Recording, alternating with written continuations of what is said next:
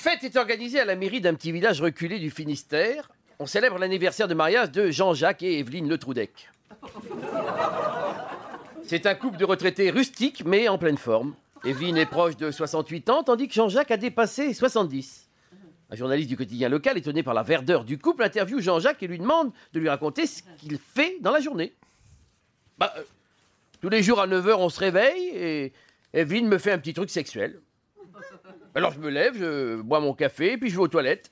Vers 10h, je casse la croûte, et là, des fois, euh, oui, des fois, non. euh, Evelyne me fait un petit truc sexuel. Après, je vais au bistrot pour discuter avec les jeunes. À midi, je rentre déjeuner, après, je fais la sieste, et là aussi, euh, Evelyne me fait un petit truc sexuel. Après, je m'occupe de mon ordi, et vers 16h, je vois quelque chose de chaud. et là encore, Evelyne me fait un petit truc sexuel. Vers 19h, on, on- on dîne de bonne heure, et après, Evelyne, toujours, me, me fait un petit truc sexuel. Après, on dort. Mais voilà, c'est comme ça euh, depuis qu'on est ensemble. Le journaliste est quand même très étonné et demande à Jean-Jacques euh, Est-ce que vous pouvez me dire un peu plus précisément quel, petit truc euh, sexuel elle vous fait, Evelyne? Elle me casse les couilles.